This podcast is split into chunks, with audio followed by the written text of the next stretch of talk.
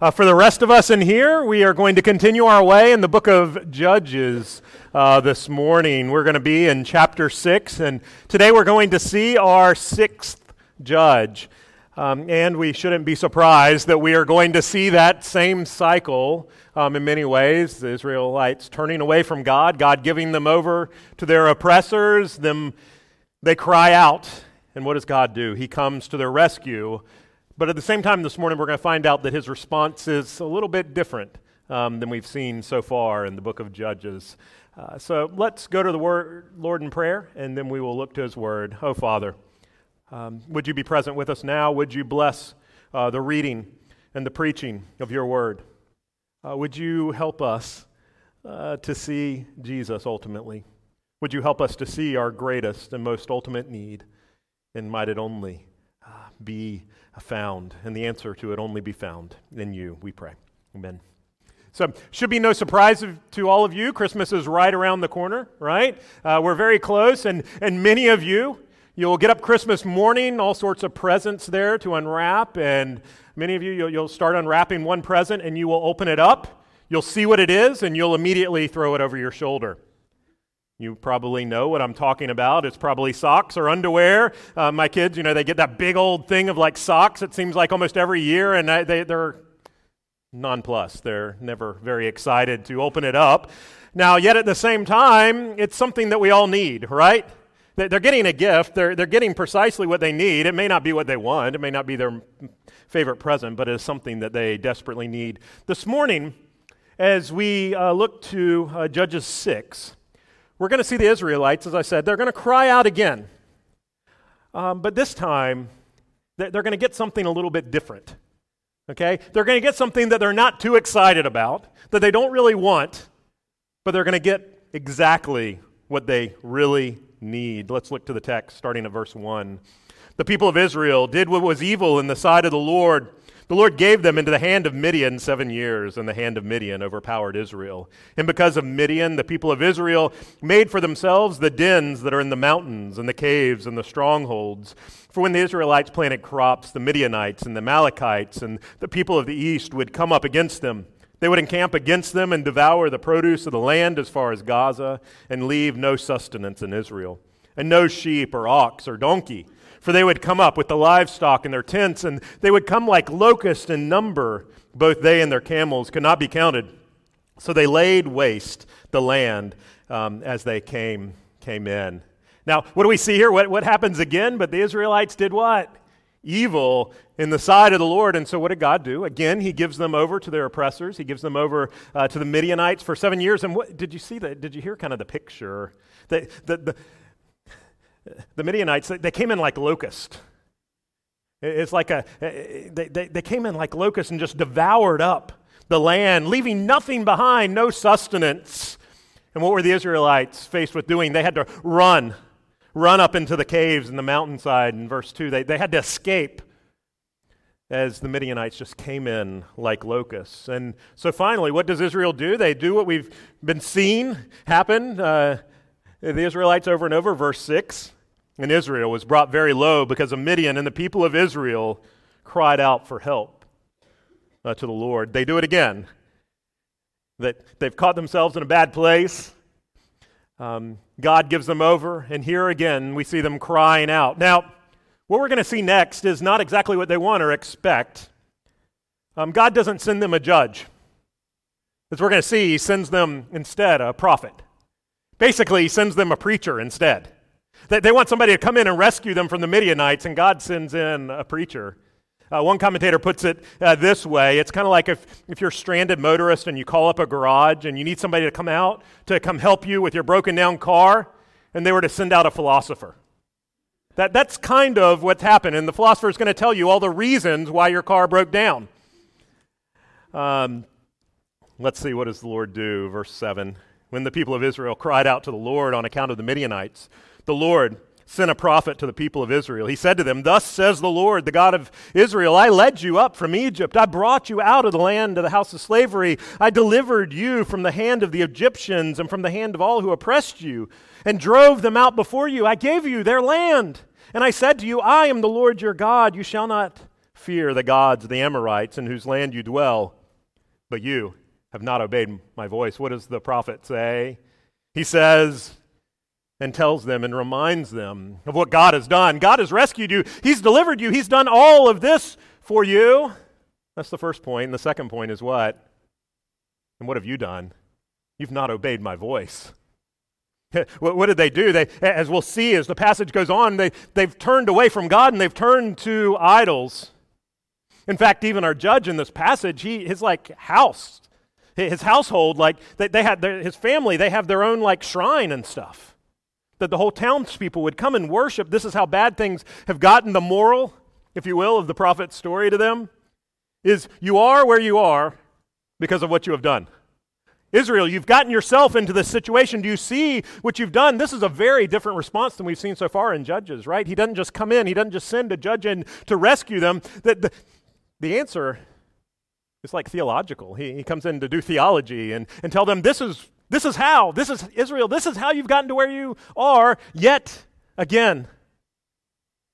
But God's concern with them isn't just theological, just to tell them the truth. As we move through our passage, we're going to see that it's also pastoral. God is very concerned for them. He, he's very concerned for their hearts. And their problem with the Midianites it's just a surface problem. Their problem isn't the Midianites. The problem is something much deeper in Israel that they keep giving themselves over to these idols. Um, I think you and I, we're, we're, often very similar, aren't we? we? We like to deal with surface problems, right? We don't like to go down deep usually. We don't like to deal with the idols of our hearts. I was reminded of this just this past week. I was reading a, uh, a, uh, an article on idolatry and actually on parenting and idolatry. And I wanted to share a couple of points. The first one was how our children can become idols for us. Children are a blessing and a good gift, right? Like many good things, they can become what? They can become idols. Uh, it happens when we begin to find our meaning and our significance in being a parent or in living somehow through our children, right? And um, our lives we find begin to revolve around them. And everything uh, becomes, in some way or another, about them. And what do we begin to find? Where do we find our purpose? Where do we begin to find our identity? But in our kids. And so you get frustrated with your kids, you get angry at your kids often, it's because they become your idol. And, and we want to deal with the frustration. And why do I get so irritated with my kids? It may be that you've turned them into an idol. And, and, and you see there's a much deeper problem going on. Or, or maybe you're concerned, if, if we're just continuing to think about the parenting, but we could think about it in other ways um, the idol of success. That can show up in all sorts of ways in our life, but think about it in the context of parenting. I mean, who doesn't want their children to grow up happy and healthy, right?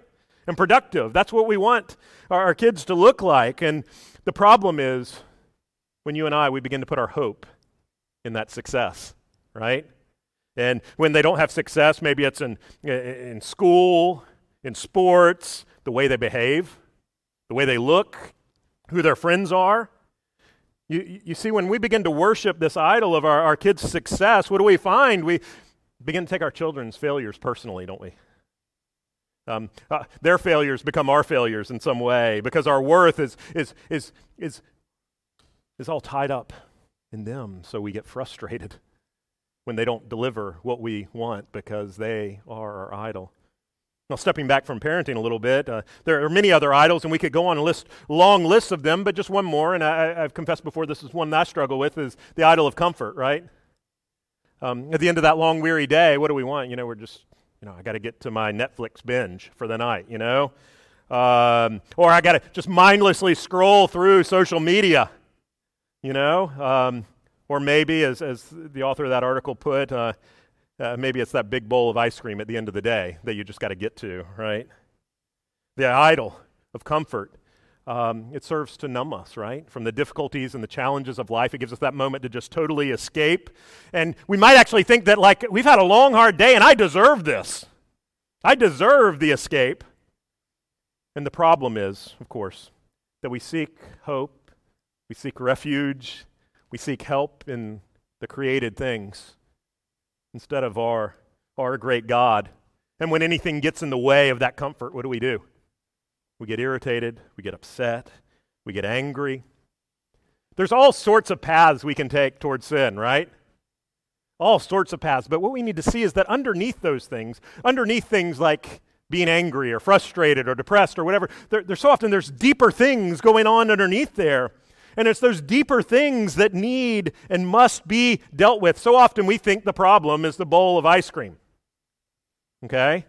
And that's just a symptom of something much much deeper, something far more insidious that's going on in our heart, and in fact, and don't miss it, something that's going on in our heart that's far, far more deadly.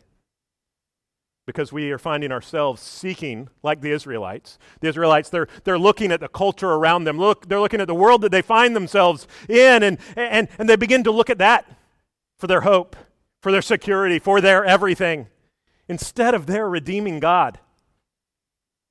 And don't miss how often you and I, we, we do that same thing too, don't we? We look to the creation instead of the creator. We look to the creation instead of the one who has come and who has given everything for us. And we sell it for cheap things of this world. Do you find yourself doing the same thing as the Israelites?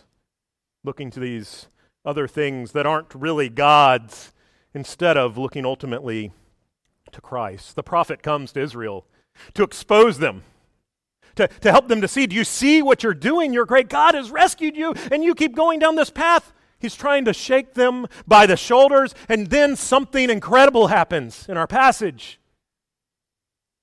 Or actually doesn't happen in our passage. But it's still so incredible. What, what doesn't happen?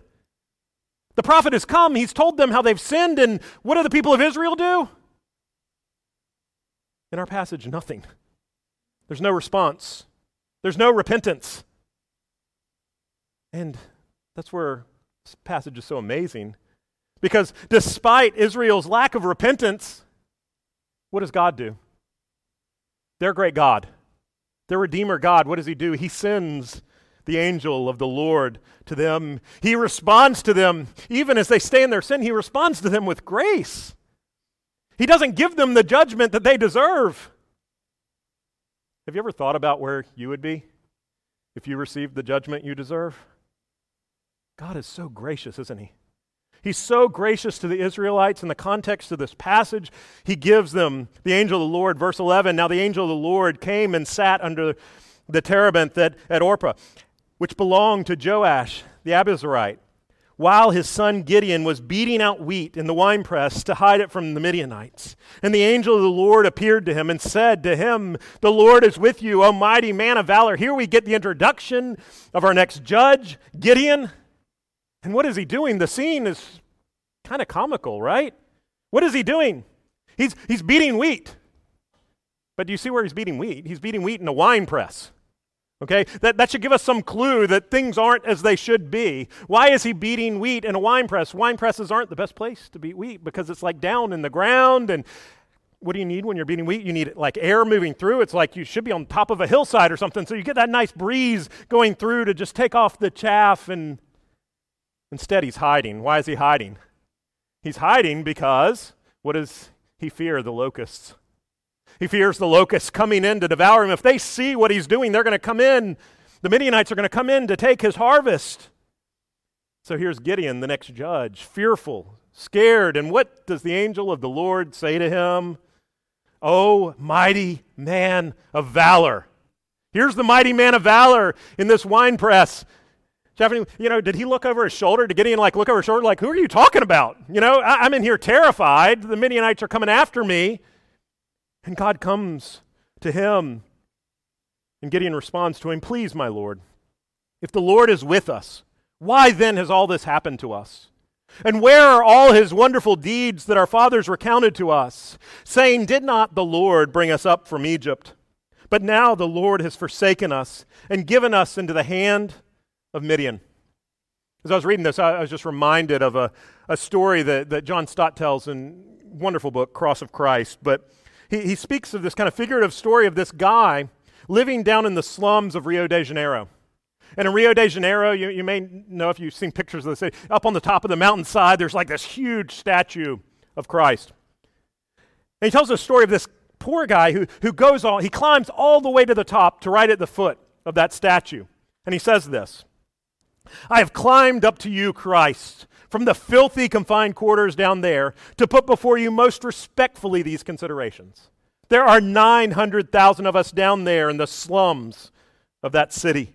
And you, Christ, you remain up here, surrounded by divine glory. Go down there. Come with me and live with us down there. And Stott says, How would Christ respond to that? What would he say? Would he not say, I did come down to live among you, and I live among you still? Gideon is just like that guy, isn't he? Questioning God.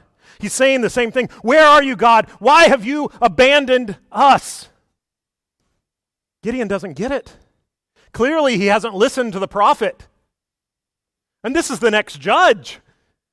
And he hasn't even listened to the prophet, to the word that had come. He, he, he didn't hear it. He doesn't understand that the Lord standing before him right now is showing how incredibly patient and loving and gracious his God is. His God is who has come down to him. God's response to him is interesting, isn't it? He doesn't take time to answer any of Gideon's complaints. God's already answered Gideon's complaints through the prophet, okay? So what does he say? Verse 14. Go in this might of yours and save Israel from the hand of Midian. Do not, I send you. Now, you may read that at first and you might see that go in this might. Is, is God telling Gideon to just go on his own? No, no, he's not. He's already said, I go with you, right? And at the end of this, he says, Do not I send you. God, this going forth that Gideon is supposed to be doing is, is going with the presence of God. That God is going with him. And, but yet, Gideon doesn't get it, does he? He, he doesn't quite understand where this might could possibly come from. Look at his response. He says, Please, Lord, how can I save Israel? Behold, my clan is the weakest in Manasseh, and I'm the least in my father's house. He's basically saying, What can I do? I'm a nobody. Now, that, that's a little, Gideon, I think, is taking things a little too far. Gideon isn't a nobody. We'll see him in a few minutes. He's got a whole plethora of servants. His, his household, his family is wealthy enough that they have like their own worship center that the town goes to. Okay, Gideon is uh, being a little less than honest, but at the same time, he's, he's saying, I'm nobody, and I can almost imagine the angel of the Lord saying, Ah, Gideon, now, now we're getting somewhere. You, you understand you can't do it. You understand it's, it's not about you. But Gideon has totally missed those words, the Lord is with you, that he said back in verse 12. You see, what we see here is like many of the judges we've seen so far. In fact, probably all of them, they're, they're unlikely. They're, they're unlikely judges for a myriad of reasons, and we see that in Gideon. He, he's not chosen because of his abilities. He's not chosen because of his deep and abiding faith. We're going to be evaluating that as we move forward, talking about Gideon. And you and I, we, we need to take that in a bit, I think. We need to take that to heart. That you and I, we, like Gideon, we, aren't who we are because of our own efforts, because of our own strength, because of our own power. We are who we are because of who God is. I'm reminded of what Paul says in 2 Corinthians.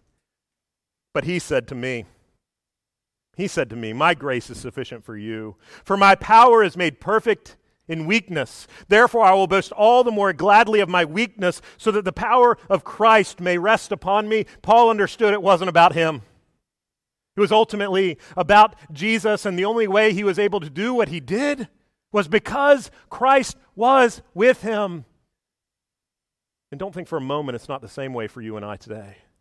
We can't do anything without Christ with us. We can't dismantle any of the idols in our heart without Christ at work with us. And so, it's for that reason that God reminds him, verse 16, and the Lord said to him, But I will be with you, and you shall strike the Midianites as one man hear these words, this I am with you, it's, it's reminiscent of what God had told Moses in Exodus. But I will be with you. And what did he say to Joshua right before he enters the end? Just as I was with Moses, so I will be with you. And now God tells these incredible words, these incredible words to Gideon, words that should bring great and incredible comfort to us. I remember when my kids were much littler, often as I'd tuck them in, put them to bed at night, as I'm walking out the door, I would hear them say, I'm afraid of monsters. And I respond, There's, don't be afraid of monsters. They're just pretend like monsters from Monsters, Inc. And mom and dad will be right outside the door if you need us. The comfort of their pre- the presence of mom and dad. You don't need to worry. We're going to be right. You open your door, we're going to be sitting right out there in the living room. You don't have anything to fear. God is bringing great comfort to Gideon. I am going to be present with you, and ultimately, as he says, I'm going to give you the victory. As we've seen over and over in Judges, who is it that, that, that wins the victory ultimately? Who is the one that goes to battle for the Israelites over and over? But their God. Gideon has nothing to fear. God is going with him. Now, I was thinking about, like, how is Gideon's battle different from ours? Some ways it's very different, some ways it's very similar. The beginning of Gideon's battle is going, as we're about to see, is going to be to fight the idols, the idols of his heart and the idols of Israel's heart, right? That's very similar, I think, to a battle that you and I have. We must battle the idols of our heart. We spoke about some of them earlier. But then he's going to go on, uh, not this morning, but in future weeks, he's going to go on to fight the Midianites. Now, we don't fight like that, right? What does Paul tell us in Ephesians 6? For we do not wrestle against flesh and blood, but against the rulers, against the authorities, against the cosmic powers of this present darkness, against the spiritual forces of this evil age in heavenly places. Our battle today is very different. We surely need to knock down the idols of our heart. But our other battle as we go out into the world is a spiritual battle. It's a spiritual battle for other people's hearts reminded of what Jesus says, that great commission that we know so well. Go, therefore, make disciples of all nations, baptizing them in the name of the Father and the Son and the Holy Spirit, teaching them to observe all that I've commanded you. This is the command. This is the, the, the, the battle that you and I are called into. And you see how Jesus ends it, doesn't he? You and I were not called to go out to battle alone. He says, And behold, I'm with you always to the very end of the age. Christ is present with us as we battle the idols of our heart and as we go out to do the battle that He's called us to in the world that is before us. Now, how? How does, how does Gideon respond to this promise of God's presence? Verse 17 If now, I've found favor in your eyes. Then show me a sign that it is you who speak. Please do not depart from here until I come to you and, and bring me out and bring out my present and set it before you. And he said, I'll stay here until you return. I'm not going to read it all, but then Gideon goes and he makes this elaborate meal. It probably took a couple hours. I mean, he's roasting a lamb and stuff. And then what does the angel say? The angel of God said to him, Take the meat, the unleavened cakes, put them on the rock, and pour the broth over them. And he said, and he did so.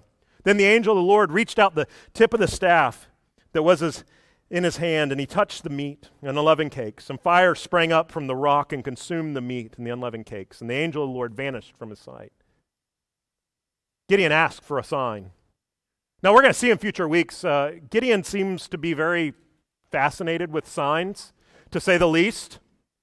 And we're going to talk about that in future weeks. But for this morning, just suffice it to say, let's be reminded that Gideon is very immature.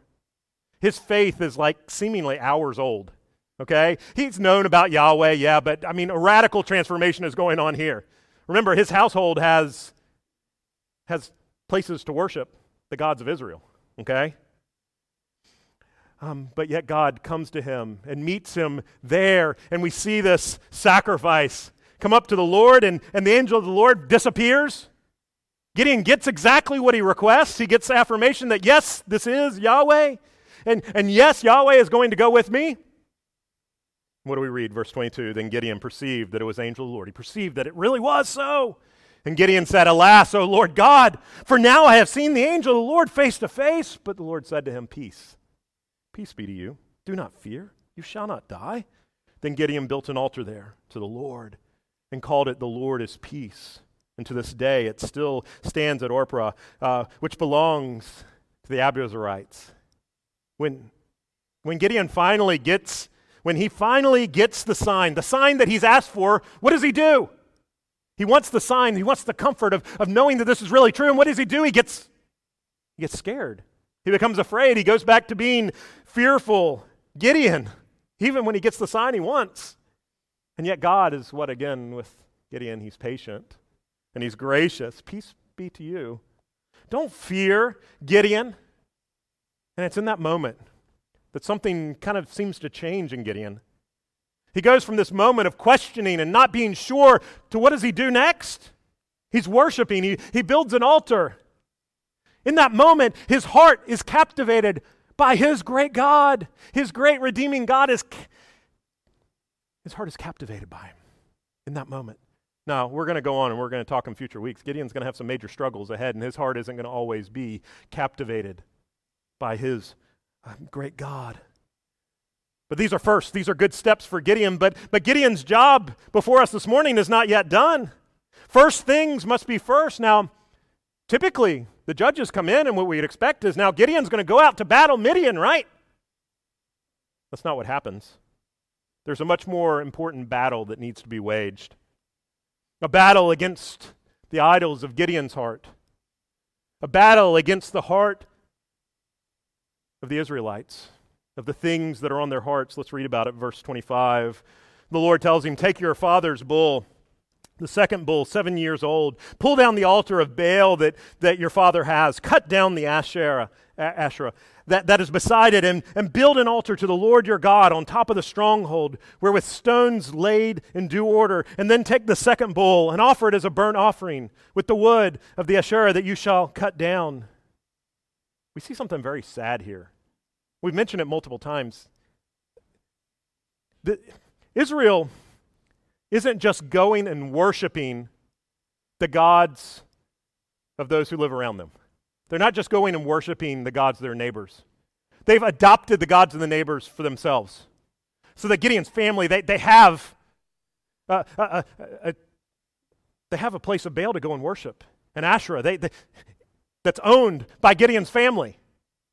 Do you see how sad the state of Israel is? They're not just going and, oh, that's attractive over there. They've brought it in to their own house. This is the sad state that Israel's come to. And so, what does Gideon do? Verse 27 So Gideon took 10 of his servants. Remember, Gideon's not a nobody. He has 10 servants that he's able to take with him. And did as the Lord had told him. But because he was too afraid of his family and the men of the town to do it by day, he did it by night. Now, we read here out of fear, right? He's afraid. But remember, this is immature Gideon. Faith seemingly just a few hours old. He proceeds at night. But don't miss this. He does proceed. He does proceed at night. He's fearful. He's scared of what's going to happen. He knows that what ends up happening, that we're going to read about in a second, is probably going to happen, that people are going to come up after him. But he still goes. He still does it. He has, yes, he has weak faith. But he still has faith. And he knows that the idols of his heart, the idols of his people's heart, must be torn down. They cannot be left to stand. They're destroying the people. And then, verse 28 the men of the town rose early in the morning. Behold, the altar of Baal was, was broken down, and the Asherah beside it was cut down. And the second bull was offered on the altar that had been built. And they said to one another, Who has done this thing? And after they had searched and inquired, they said, Gideon, the son of Joash, has done this thing. The men of the town said to Joash, Bring out your son, that he may die. For he has broken down the altar of Baal and cut down the Asherah beside it. Don't miss the incredible contrast here of what's going on. These are the Israelites saying this. Do you, do you remember what the Israelites did earlier in our passage? They cried out to Yahweh, to their great God, for help. Okay? God brings them help in the person of Gideon. In a sense, meeting some of their deepest heart needs, what they really needed at the moment, tearing down the idols, demolishing them, taking them out. And what do the people do? They get upset. because God's not giving them what they want. They, they want the Midianites gone and still be able to worship how they're worshiping. They don't want Yahweh, they just want the benefits of Him. How often are we like that? How often are we the same? Wanting God's stuff instead of Him?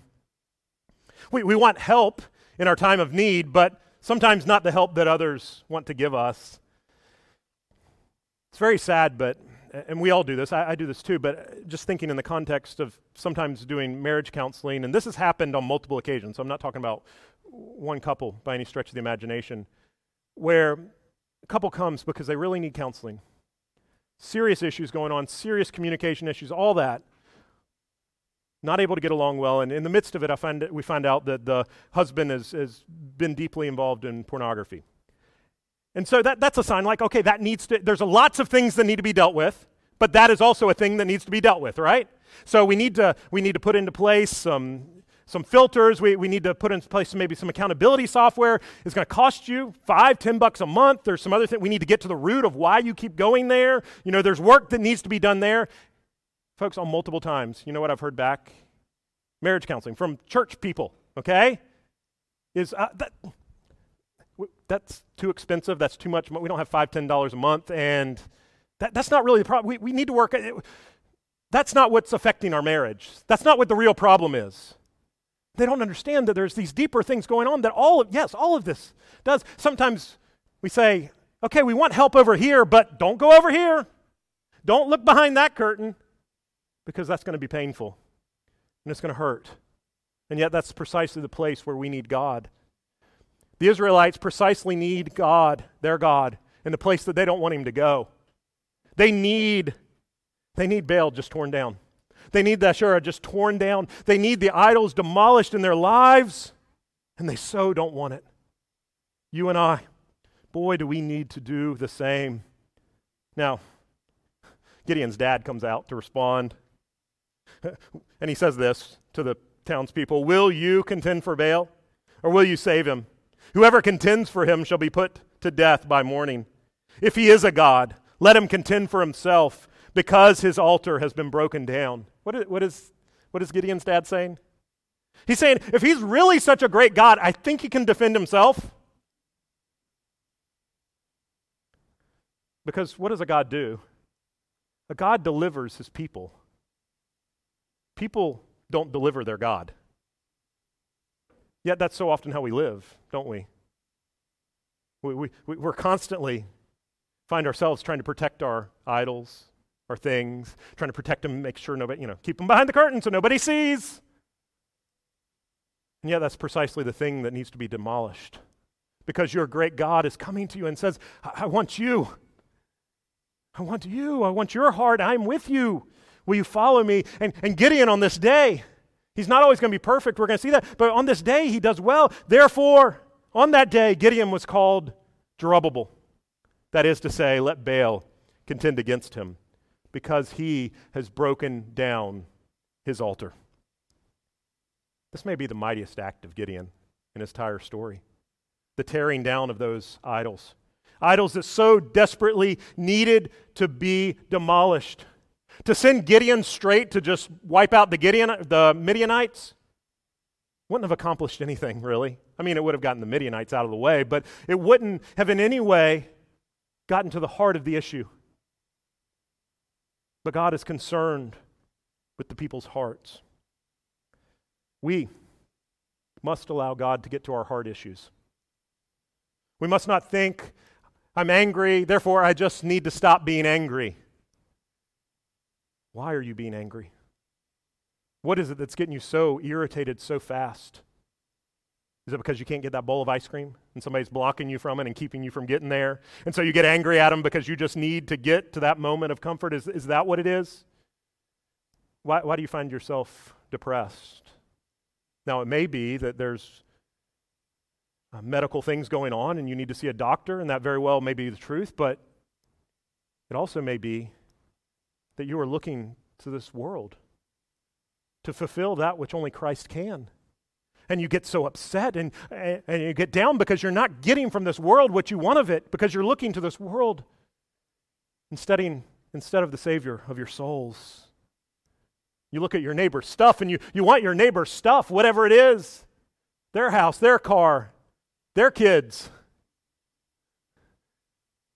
And you want their things because you're not satisfied with what your great God has given to you. I'm not saying that they're simple fixes. This isn't like a magic pill that we can take and, oh, if we just see what our idol is, then we're going to be good. If we see what's really going on under the surface, then I'm fine. I've identified it, so I'm good. No, you've just identified what needs to be killed. You've just identified what it is that needs to be put to death. We must identify our, the idols of our heart so that they can be put to death.